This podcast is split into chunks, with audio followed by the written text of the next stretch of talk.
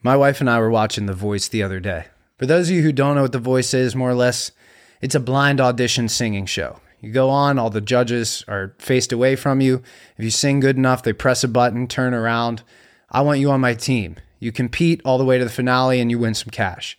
It's kind of like American Idol. And it used to really, really bother me when somebody with talent, somebody with skill would be on the stage and nobody would turn around for him. The fact of the matter is that once somebody's team fills up, they can no longer get more people on their team by definition. And it would bother me when it was just the luck of the draw. It's like, dude, if you were two people earlier, you would be on this show and you might actually win it. You were that good. There's an element of luck to being successful for sure. There's an element of luck to get onto this show. And that used to really bother me. But a lot oftentimes these people come back the next season, they get on, everything is right in the universe. Now, what really bothers me is when somebody absolutely sucks and they're up there singing their ass off and they really think, like, dude, I got it going on. That really bothers me. Here's the opposite side of this coin. This is what also bothers me. You see a girl that's a 10, she's with a dude that's a 4. And you start to make up this scenario in your head like, oh, what? This doesn't make any sense. Maybe it's just momentum. Maybe this dude's rich. Maybe he's got a huge dick. You're starting, you're trying anything you can to make this make sense in the universe, doing all types of math in your head. That also really bothers me, not for the reason you probably think, but both of those situations, what they have in common is that those people lie to themselves and they have people around them reinforcing that lie in terms of the bad singer. They're listening to themselves. They're completely tone deaf. They're thinking, yeah, I got it going. I can win this show. I'll go on American Idol. I'll go on The Voice. I'll crush it. And their mom's probably like, oh my God, honey, you sound so good. Their friends are like, yeah, go up on karaoke. You're going to crush it. Dad's telling them how good they are. This girl that's a 10, that's with a dude that's a 4, probably looks in the mirror and sees everything wrong with herself. This is too small. This is too big. This doesn't look right. Maybe they were in a toxic relationship with some dude that's like, you're fucking disgusting. You're terrible. I hate you. You're never going to find anyone better than me. So then when that relationship ends, she goes out into the real world and she starts seeing these dudes that are 4s. She thinks she's on that level. And then if a if a dude that's a 10 shows her attention. Ah, I, I'm not good enough for this. This isn't going to work out. I'm intimidated by this. These people lie to themselves and they've surrounded themselves with liars. What's the point of this? Right? This is a business podcast. What's the point of me telling you this?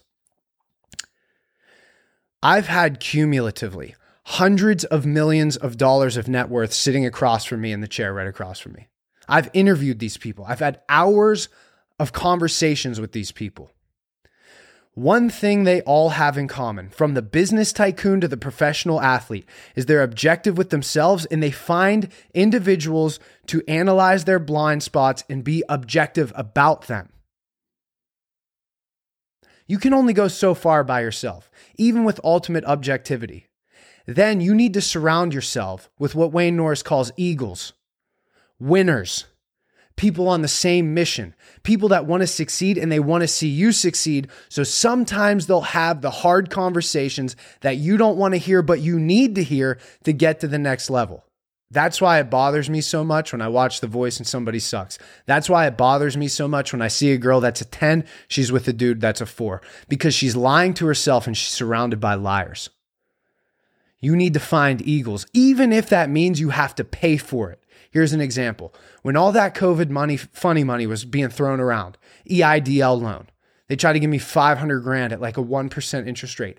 Never again in my life will I ever have that opportunity to get half a million bucks at a 1% interest rate. Never. I had a lot of people take the money, take the money, take the money, take the money. So I thought, who is the most objective about this situation that knows more than I do? First person I asked was my wife. Okay. She does all my books at the business. She understands the balance sheet and the profit and loss. Next person I asked, I pay my wife. She's on the payroll of my business. Next person I asked is my accountant, who I also pay a lot of money. What do you think about this? What can we do with this? What are the ramifications of this? I hired a lawyer to look at the documents, hundreds of dollars an hour, to basically put it in layman's terms. What is the potential downfall of this? I talk to my financial advisor, who I pay a pretty penny every single year. Then I talk to my mentor, who knows me better than anybody. And then I talk to somebody who actually took the money. So I, I talked to all these different people that had a different perspective. I aggregated that information and instead of being paralyzed by analysis, I had to act and I did. You know what I did? I didn't take it. They dumped the money in my account. I gave it right back. Nope. Don't need it. I've talked to enough people that know more than me. I don't need it. That's just my example, right? Think about areas in your life that you're trying to improve. Maybe it's your health and fitness. Maybe it's your relationship. You got to pay for therapy. With health and fitness, maybe you need to pay for a trainer, somebody that's going to hold you accountable. For your business, maybe you need a business coach, or maybe you need a, a good accountant or a financial advisor. Whatever you need to do to surround yourself with objectivity, do it.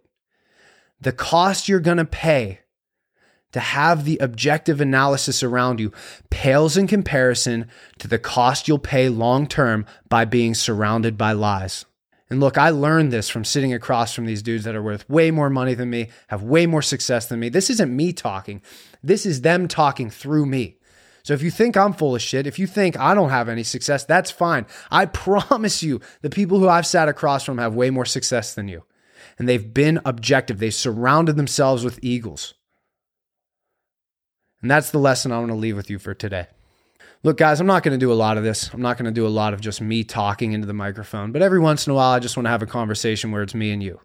Things that I've picked up in this podcast that'll hopefully help you get to the next level. As always, guys, if you like the episode, do me a favor, leave a five star review wherever you're listening to this.